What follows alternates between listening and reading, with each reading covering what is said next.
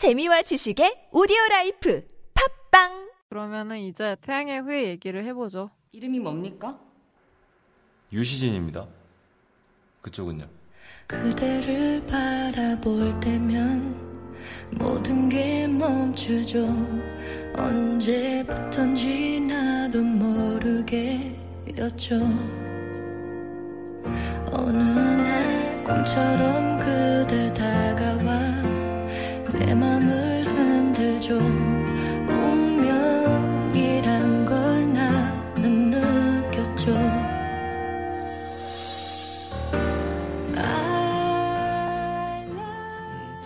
KBS 수목 드라마고요.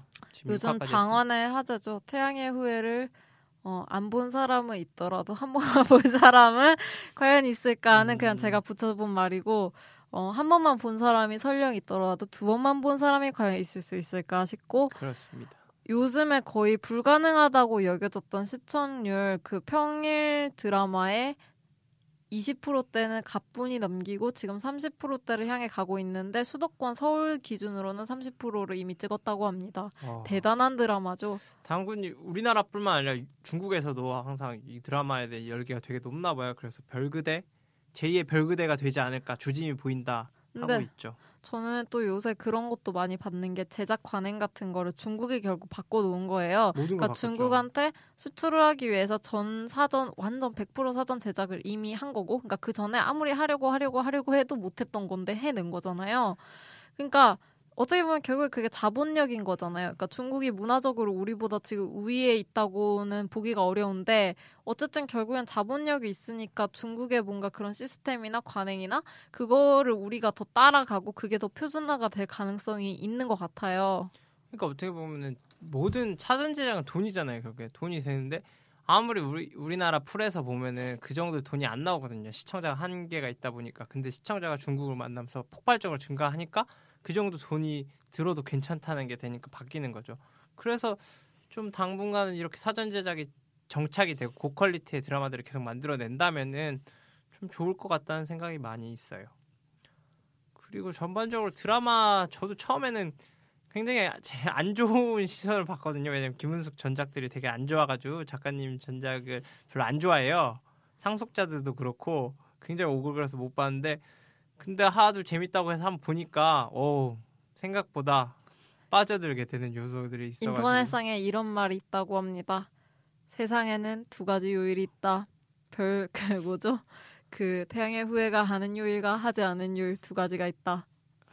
아 진짜 그런 말 있는 것처럼 그 스토리도 좋고 저는 좀 화면 때깔이라 그래나 그 부분도 좀 마음에 들어가지고 잘 찍고 연출도 나쁘 연출도 괜찮다 그리고 좀 로케 로케이션이라 그러죠 해외 나가서 찍은 것도 느낌도 많이 드는 것 같고 그런 부분도 있는 것 같아요 그런 부분이 다 종합적으로 있으니까 좀 좋게 보고 그다음 이야기도 궁금하게 되는 거 아닌가 하는 생각이 있습니다.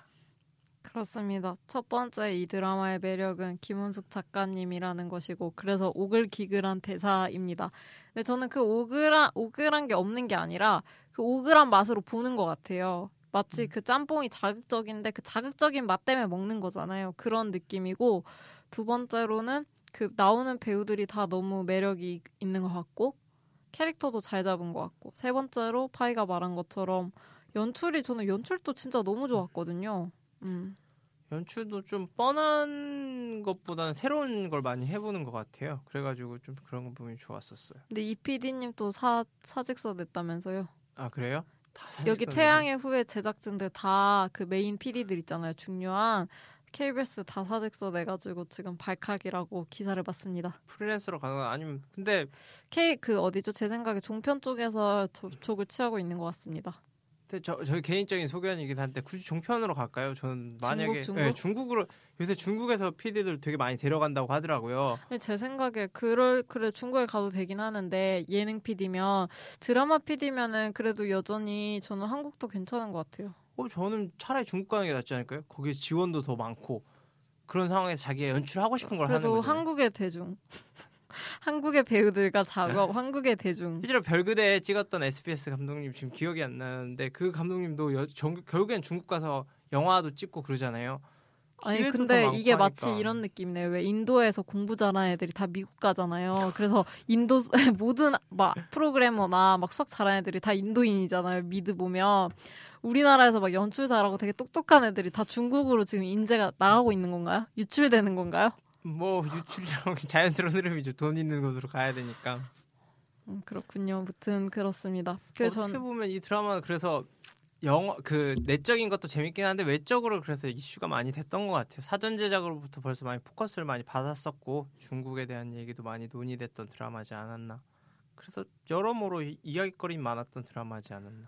그래서 저는 이 드라마에서 제가 가장 중점을 두고 보고 있는 관전 포인트 두 가지를 소개를 해드리자면 일단 메인 커플은 말을 할 것도 없고 저는 거기서 군대 얘기가 많이 나오는데 그 명예롭다는 거 인생의 한 중간에 명예를 놓고 살 수 있다는 거 다른 누군가를 지키는 삶을 산다는 거 이거에 대해서 좀 많이 생각해 보고 있어요. 어 그런 삶을 어렵죠. 근데 솔직히 자, 대부분 자기 개인 치열하다 보니까 사람이 자기 개인적 소망을 많이 추구하게 되니까. 근데 이런 거는 마치 예전에 중세 기사도 그 기사 있잖아요. 중세 기사라는 자귀 음. 그 사람들한테 있었던 가치잖아요. 그리고 사라진 지 굉장히 오래됐고 지금 최고의 가치는 뭐니 뭐니 해도 돈 아닙니까? 자본주의로 모두 귀결되죠. 근데 그냥 한 번쯤 그런 삶 되게 멋있는 것 같다. 그래서 대사 중에도 사실은 그런 걸 느끼게 할 만한 대사가 되게 많은 것 같아요. 김은숙 작가님이 군인 혹은 군대 뭔가 명예 이 키워드를 굉장히 잘 연결시켜서 극 중에 송중기가 그런 말을 굉장히 많이 하거든요. 왜 송혜교 씨는 거기서 그 상대가 군인이라는 게 마음에 안 들어요. 이 남자는 너무 매력적이고 너무 좋은데 군인이고 일반 군인도 아니고 너무 위험한 것 같고 도통 뭘 하고 다니는 남잔지 모르겠어. 그러면서 나는 의사고 나는 사람들의 생명 앞에는 다른 가치가 없다라는 말을 하잖아요. 근데 당신은 군인이고 군인은 누군가를 죽이거나 내가 죽임을 당하거나 그로 인해 누군가를 지키는 그런 직업이잖아요. 그러면서 당신의 애국심이 참 많나 보다라는 식의 말을 하는데 송중기는 애국심은 군인만 있는 게 아니다. 나는 노인과 아이, 아이 그리고 여성을 지킨다라고 하나요? 어떻게 보면 약자를 지키는 직업이잖아요. 근데 그냥 그 가치가 사라진 지 너무 오래된 것 같고 그거에 대해서 그냥 뭐 중점적으로 우리가 교육 받을 기회도 없지 않나요? 그런 적이 있나요? 뭐 그게 없었던 이유는 아무래도 애국심이라는 단어 자체가 너무 많이 오염되다 보니까 그런 점도 있는 것 같아요. 애국심이 가지고 있는 양날점, 전체주의 유- 뭐 그럴 수도 있고 그래가지고 우리가 교육을 많이 못 받은 점도 있고 그리고 사회 전반적으로 바뀌었으니까 아니 제가 늘 일상 데일리하게 일상적으로 목격하는 장면은 말입니다. 그 지하철 같은데 보면은 왜 임 임산부들 앉는 자리가 있잖아요. 그 자리에도 보통 다 건장한 사람들이 앉아요. 그냥 딱히 노인, 그러니까 물론 그거를 항상 비워둬야 돼. 아무리 지옥철이라도 비워야 돼. 이렇다고 말을 하는 건 아닌데 제 말은 뭔가 일상적인 그냥 그런 것들도 우리는 잘 어, 뭐랄까, 배려하지 않지 않나요? 그렇게 되도록 뭐 요구하는 게 사회가 돼버렸으니까 그런 거잖아요. 그래서 뭔가 그게 너무 생경하고 너무 나한테 없는 가치라 그런지 되게 선망하게 되네요, 보면서. 가치에 대한 선망으로 이 드라마가 거기까지 이끌어낸 근데 이, 이런 포인트에 홀릭하는 사람은 별로 없을 것 같아요. 저희가 약간 특수한 것 같습니다. 저는 좀 직업 설정을 잘했던 남녀 주인공 어떻게 보면 공통점의 가치를 이념을 추구하지만 그걸 실현하는 방법이 다른 두 개의 대립되는 직업군을 설정했던 것도 좋았던 것 같아요. 군인이나 의사나 모두 사람을 지키는 그런 가치를 추구하잖아요. 근데 군인은 무력을 통해서 어떻게 보면 다른 사람 해하는 방식으로 자신을 지키는 자신의 사람들을 지키는 방법이고 의사는 그와 정반대로 사람을 구함으로써 사람을 구하니까 그거를 좀 대립적으로 잘 세워놨던 것도 좋았던 것 같아요. 그러다 보니까 좀 이념이나 아니 우리가 세- 잊어버리고 있던 가치 그 부분도 좀 잘 드러나는 거 아닌가 하는 생각도 있었던 것 같아요. 드라마 보는. 그리고 두 번째로 저는 그 두 번째 커플인 구원 커플 이름하여 진구 김지원 커플인데요. 그 커플을 좀 되게 애틋하게 바라보고 있어요. 말 그대로 애틋한 커플인데 설명을 하자면 김지원은 군의가 아니고 아버지가 사령관이죠. 그래서 사위는 분명 장군감이 될 수 있는 남자를 원하죠. 이 송중기를 원하는 거죠. 진구는 굉장히 좋은 남자고 굉장히 훌륭한 군인이지만 뭐 각각 여러 가지 이유로 인해서 진급이 가능한 사람은 아닙니다. 그래서 사윗감이 아니죠. 그래서 둘이 헤어졌으면 좋겠다는 식으로 말을 했고 그래서 나의 보스이자 내가 사랑하는 여자의 아버지인 사람의 명령인 거죠. 그래서 그 대결이 눈에 보이는 듯 안 보이는 듯 계속 되고 있는데 친구가 어느 날 그래요. 그 사령관님이 불러서 내 딸은 내 명령이 부당하다고 하는데 자네도 그렇게 생각하나라고 물었을 때 친구가 나도 부당하다고 생각한다. 그렇지만 이 싸움에선 내가 졌다. 왜냐하면 사령관님의 마음이 진심이기 때문이다라고 해서 진심 앞에서는 당해낼 수 없다는 그런 말을 하는 거잖아요. 나는 당신의 권력 앞에 진 게 아니라 당신이 딸의 미래를 생각하는 마음이 너무 진심이라서 내가 졌다라고 말을 하는데 거기서 진구는 진짜 그냥 배우가 아니라 군인인 것처럼 나와요. 그냥 너무나 타고난 군인 같이. 그리고 거기서 진구가 인간적인 매력이 굉장히 많이 드러나는 것 같아요. 이 드라마에서. 그러니까 인간적 매력이라는 게 자신이 옳, 옳은 걸 계속 추구한다고 해야 되나 그런 부분도 좀 많이 드러나는 것 같기도 하고 남성적인 매력도 되게 많죠. 그리고 사실 저는 그거 있잖아요. 되게 초반부 에피소드였는데 어떤 집안 형편이 어려운 애가 뭔가 막 소매치기 같은 거를 해요. 근데 그 남자 애를 보고 마음이 아픈 거죠. 그래서 병원비를 내주고 알게 모르게 신경을 써주지만 신경을 안 써주는 척해요. 음. 그러니까 저는 이런 포인트들, 그러니까 그냥 친구가 거기서 막 되게 남성적이다 그런 것도 있을 수 있는데 뭔가 되게 무뚝뚝한 것 같은데 알고 보면 너무너무 좋은 사람인 그런 게 되게 저는 지금까지 친구가 이렇게 좋은 사람 역할 연기를 음. 하는 걸 본 적이 없어요. 진짜 친 친데레인데 되게 좀 무뚝뚝한 친데레. 친구는 항상 약간 되게 좀 무서운 역할 하지 않았나요? 아 그렇죠. 무섭기도 하고 좀 깡패라고 해야 어, 되나? 깡패인데 약간 네. 정 있는 깡패가 아니라 진짜 그냥 무서운 깡패. 맞아요, 맞아요. 뒤통수 치는. 어 진짜 뒤통수 치고 막 속을 알 수 없는 그런 깡패였지만 여기서는 누구보다 진실한 군인을 연, 연기합니다. 그래서 송송 그러니까 송혜교, 송지호, 아 송혜교, 송혜교, 송중기와 좀 다른 느낌의 절실함이 있는 것 같아요. 그래서 여기는 사, 둘이 서로 애절하게 사랑은 하지만 자기의 환경, 그러니까 넘을 수 없는 벽이 있다 보니까 거기에 계속 부딪히다 보는 그런 커플의 애잔함이 많이 드러나서 그 커플을 좋아하는 분들도 많은 것 같더라고요. 음, 많습니까? 많은 것 같아요. 어, 되게 의외의 매력이에요. 그- 그 커플들이 진짜. 근데 결국엔 이루어지지 않을까 하는 생각이 있어요. 왜냐면 사령관님이 그 친구가 딱 뒤돌아서서 나갈 때 친구를 쳐다보잖아요. 내가 아버지라도 아 저놈이 진짜 장군이 될 수 있는 환경만 좀 됐으면 좋겠거든. 애가 너무 좋은 사 애라는 게 계속 친구가 오히려 졌습니다라고 해서 이기려고 할 때가 아니라 제가 졌습니다라고 할 때 더 이 사람한테 끌리게 되는. 그러니까 정확히 졌습니다라고 말하는 포인트가 이해를 한다는 거잖아요. 당신이 그 정도로 절박하는 데 그 절박함이 어디 방향으로 향하냐. 그러니까 김지원으로 향한다. 그녀가 잘 됐으면 좋겠다는 포인트가 나도 동감을 하기 때문에 절박함은 아닌 것 같습니다. 그래서 알겠습니다. 그 아버지도 결국엔 그녀가 잘 됐으면 좋겠다는 거에 대한 포인트가 결국엔 그거구나 맞으니까 자기의 그걸 포기하는 거죠. 어떻게 보면은 자기가 좋아하는 사람이 잘 되기 위해서 자기가 가장 사랑하는 사람을 포기하는 그런 요소들이 담겨 있는 거죠. 음. 그래서 당분간은 좀 계속 시청률이 잘 나오지 않을까 생각이 들어요. 뭐 스토리 전개도 뭐 예전 드라마들처럼 막장으로 가는 것도 아니고 사- 너무 사랑 얘기로 끌고 가는 것도 아니고 중간 중간에 파병 얘기도 나오고 그다음 그 파병으로 가서 벌어지는 이 일들 사건들도 나오고 지금 최근에 이제 지진 때문에 그 지진 이후에 복구 작업을 하는 모습도 보여주고 좀 다채로운 모습도 보여주다 보니까 어 그렇게 지루한 느낌은 없지 않을까 하는 생각이 많이 듭니다. 그렇습니다. 그래서 저희도 계속 지켜볼 거고요. 청취자 여러분도 혹시 보면서 재미난 포인트도 있으면 남겨봐도 좋으실 것 같아요. 근데 제 파이가 꼽는 거기 드라마 속 명대사는 뭐가 있나요? 명대사요? 저는 저도 졌습니다 같아요. 진구 그 모습. 근데 저는 그것도 그런데 초반에 되게 인상적이었던 게 왜 예전에 상속자들에서도 이민호가 나 너 보고 싶었냐? 아, 저 그런 나 대사 너 제일 좋아하냐? 이게 그러니까 저는 좋다가 아니라 되게 오글기글한데 뭔가 강렬하다 이건데 여기서도 남자친구 없겠네요. 바빠서 이러니까 여자친구 없겠네요. 그럼 빡세서 이렇게 말을 한단 말이에요. 서로 직업이 의사랑 군인인 걸 알고 그냥 이런 게 약간 그 펀치라인 같이 저는 상속자 제2의 상속자들과 같은 대사라 생각했는데 중간중간 그런 대사들이 되게 많아요. 아 그리고 여기서는 그건 내게 불리하니까 그러니까 나한테 불리한 질문이다. 나한테 불 당신한테 이걸 보여주는 건 나한테 불리한 일이다. 이런 식의 대사도 많고 뭔가 일상 그러니까 일상생활에서 잘 선택하지 않을 법한 문장 구성이라 해야 되나? 그런 걸 좀 많이 하는 것 같아요.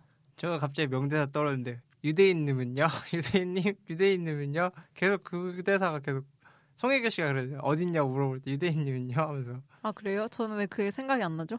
그런 게 생각나네요. 음, 그리고 그 이외에 커플들도 좋은 커플 케미 넘치는 커플들이 많아서 조연으로 나오는 커플들도 거기서 온유 씨 나오는데 온유 아십니까? 샤이, 알죠. 샤이니 온유. 샤이니 온유 씨 나와서 어떻게 보면 풋내기 의사, 풋내기 초년생 의사인데 자기가 히포크라테스 선서를 했기 때문에 나는 만약 전장에 나가더라도 적군을 치료하겠다. 뭐 그런 이념을 가지고 있는 근데 그 히포크라테스 선서 하는 게 막 내레이션처럼 깔릴 때 너무 오글오글하지 아, 않습니까? 그래 오글거리는 거 많아요, 진짜 오글거리는 그리고 거 많아서 초반에는 OST를 너무 많이 틀어가지고 진짜 뮤직비디오인지 아. 알았거든요. 근데 지금은 초반보다는 좀 덜 트는 것 같아요. 그 아, 그러니까 제가 봤을 때 근데 지금 태양의 후예 재밌다고 말하지만 시그널이 더 재밌습니다, 여러분. 시그널 보고 있습니까? 시그널 저는 이렇게 매 최근 보는데 어, 연출은 제가 봤을 때 태양의 후예보다 뛰어나고요. 음, 그분이 미생. 감독님 아닙니까? 미생 아, 연출 미생 연출 PD가 한 걸로 알고 아, 있는데 맞을 제가 정확히 지금 기억이 안 나는데 연출 되게 디테일하신 분이에요. 난초랑 막 그런 것도 신경을 쓰는데 하여튼 연출력에서 태양의 후예보다 한 두 수 정도 앞서 있지 않나. 어, 알파고를 뛰어넘는 정도의 수인 것 같고 그리고 전반적으로 연기도 좋고 OST 방금 말했잖아요. 태양의처럼 막막 그렇게 많이 깔리지 않아요. 딱 적절할 때 적절한 OST를 깔리고 정말로 제가 봤을 때는 태양의 후예보다 한 평점 5점을 더 줘야 되지 않나 하는 드라마 평점이 총 5점인데 5점을 더 줍니까? 10점입니다. 어 그러면 태양의 후예보다 부족한 점은 뭔가요? 없습니다. 시그널 없어요. 시그널에는 없어서 아 시그널 팬들의 굉장히 강력한 지지를 받겠네요. 시그널 뭐 없다면은 그 러브라인? 러브라인 없는데 전 그 러브라인 제 없는 좋아서 생각에는 대중성이 좀 더 부족한 것 같습니다. 아, 아닙니다. 대충 충분합니다. 펀치라인이 좀 부족한 게 아닌가. 펀치라인 때는 없어도 되지 않는. 아니 저는 시그널을 보려고 하는데 이게 그냥 이미 늦어진 거예요. 1화부터 안 챙겨봤더니 너무 많이 진행이 돼서 나중에 시간이 남아 돌 거의 때 이제는 죽게 생겼습니다. 그냥 한번 몰아쳐가지고 미드처럼 봐야 하지 않을까 싶네요. 거기서 조진웅 씨가 진짜 벼 너무. 저- 한번 설명해 보십시오. 어서 지금 입덕해라고 팔아 보십시오. 시그널 그리고 조진웅을 우리의 시간은 연결돼 있다. 당신의 과거와 지금의 현재. 안 팔리겠네요. 이제 사람들이 시그널 안 볼 것 같습니다. 공소시효는 누굴 위해 존재? 증거나 증인이 없어서 해결될 가능성이 매우 낮아. 범인들의 인권은 중요하고 피해자나 유가족이 바꿀 수 있다는 희망이 들려왔다. 시그널.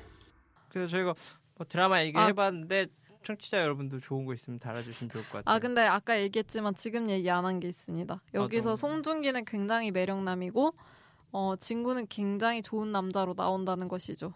예컨대 송중기의 매력은 그런 거잖아요. 어 들이댈 때 확실하게 정말 군대 전략을 짜는 것 같이 유들유들하게 너무 잘 훅 들어오는 들이댐 그리고 상대가 아니라고 할 때 조금의 미련도 없이 가차없이 가차없이 뒤돌아서는 가차남. 와 진짜 단칼이야 단칼. 근데 그러면 확실히 매력 남은 매력 남이죠. 그 보여주는 장면이 최근 6화에서 이제 송혜가 고, 송혜가한테 송중기 씨 완전 들이대는 거예요. 그 우리 사귀자 키스하면 뽀뽀도 했고. 이제 그렇게 그렇게 아저씨 같이 말하지 않았습니다. 제가 하겠습니다. 그러니까 그러 송중기가 그러죠. 그러니까 그때 키스를 송중기가 시도했지만 송혜교 씨가 피하고 그 얘기에 대해서 송혜교 씨가 계속 말을 안 하려고 해요. 그 얘기는 내가 말을 꺼낼 때까지 하지 말라. 그래서 송중기가 그래요. 그러면 내가 고백할까요? 사과할까요? 사과할까요? 그랬더니 송혜교가 당신은 너무 매력적이지만 너무 위험하고 뭐 이런데 이러고 막 이런 대사를 치다가 아 그게 뭐야? 근데 고, 다시 대사만 들으니까 되게 별로네요. 사, 고, 고백할까요? 사과할까? 이거 뭐야? 내 그때 허락 없이 키스한 거 말입니다. 그 얘기 내가 꺼낼 때까지 뭘 할까요, 내가? 사과할까요? 고백할까요? 막 어, 그러면서 사과하십시오 했더니 송중기 씨가 빤히 쳐다보다가 사- 그럼 죄송했습니다 하고 돌아서고 진짜 그냥 한국 가요. 그러니까 다음 날 이제 송혜교 씨 미안해가지고 좀 볼- 얼굴 좀 볼까 가기 전에 가기 전에 잠깐 얼굴 볼까. 찾는데 이미 갔대요. 아니 근데 그러고 또 다시 돌아오면은 언제 그랬냐는 듯이 180도 바뀌어서 완전히 뭐랄까요? 엄청 들이댈 때는 또 장난 아니잖아요. 맞아요. 그 매력. 매력남이지만은 음, 좋은 남자인지 잘 모르겠다. 어, 좋은 남자지 않을까요? 그런 남자가. 아 좋은 남자인가요? 근데 전 진구가 더 좋은 남자 같습니다. 드라마 속 남자들은 대부분 다 좋아요. 그 아침 드라마에 주광지쳐 버리시는 분들 빼면은 다 좋습니다. 어, 그렇군요. 아, 저는 그러면 태양의 후예 얘기를 여기 정도까지 마치면 최근 본 영화 추천 한 편을 하려고 합니다. 음, 영화 어떤 거 봤죠? 룸이라고 아카데미에서 뭐 상 받은 것 같은데. 아 거기 그 여, 여성분 갇혀가지고 애들 키우고 상 받고 그러니까 작은 원룸에 갇혀서 무려 7년을 살아낸 그 실화를 바탕으로 한 거로 알고 있어요. 납치가 됐어서. 그러니까 납치가 됐어서 납치범의 아이를 가진 거예요. 그래서 그 애를 낳아서 그 애가 어느 정도 꼬마가 될 때까지 그 방에 계속 갇혀 있던 거죠. 저도 그 영화 되게 흥미로워가지고 찾아보고 했었는데 흥미로운 포인트가 그거였어요. 저는 정확히 그 갇힌 상황에 대해서 그리거나 그게 아니라 갇혀서 나온 다음에 음. 그 모자가 닿게 되는 상황에 대해서 살짝 살짝 보여주더라고요. 그러니까 그 모자가 계속 갇혀서 살았잖아요. 그 룸에서 그러다 이제 탈출을 하게 되고 탈출 이후의 모습들을 그리는데 어떻게 보면 더 세상에 대해서 격리되는 모습들이 있다고 해가지고 음. 좀 저는 그 부분이 좀 흥미롭더라고요. 솔직히 갇혀가지고 막 그거보다는 저 그 이후의 음. 모습들이 항상 궁금했거든요. 근데 거기서 예를 들면 이런 거예요. 그 아이는 태어난 이래로 세상이라는 걸 만나본 적이 없는 아이예요. 그러니까 어떻게 보면 이 여자는 그래도 그 전에 세상 생활을 했던 여자잖아요. 그러니까 그 여자는 어 나는 괜찮고 의사가 막 권고를 해요. 정신 치료를 받는 게 좋을 것 같고 처음에 당분간 선글라스를 쓰고 다니고 그러니까 공황장애 환자들처럼 좀 세상과의 거리를 돌아는 거죠. 근데 아니다 당장 지금 적응할 수 있다. 그러면서 엄청 자기를 몰아붙이고 아이를 몰아붙여요. 근데 아이는 그렇게 하지 않아도 정말 서서히 적응을 해가고 회복을 하는데 여자는 오히려 패닉에 빠져요.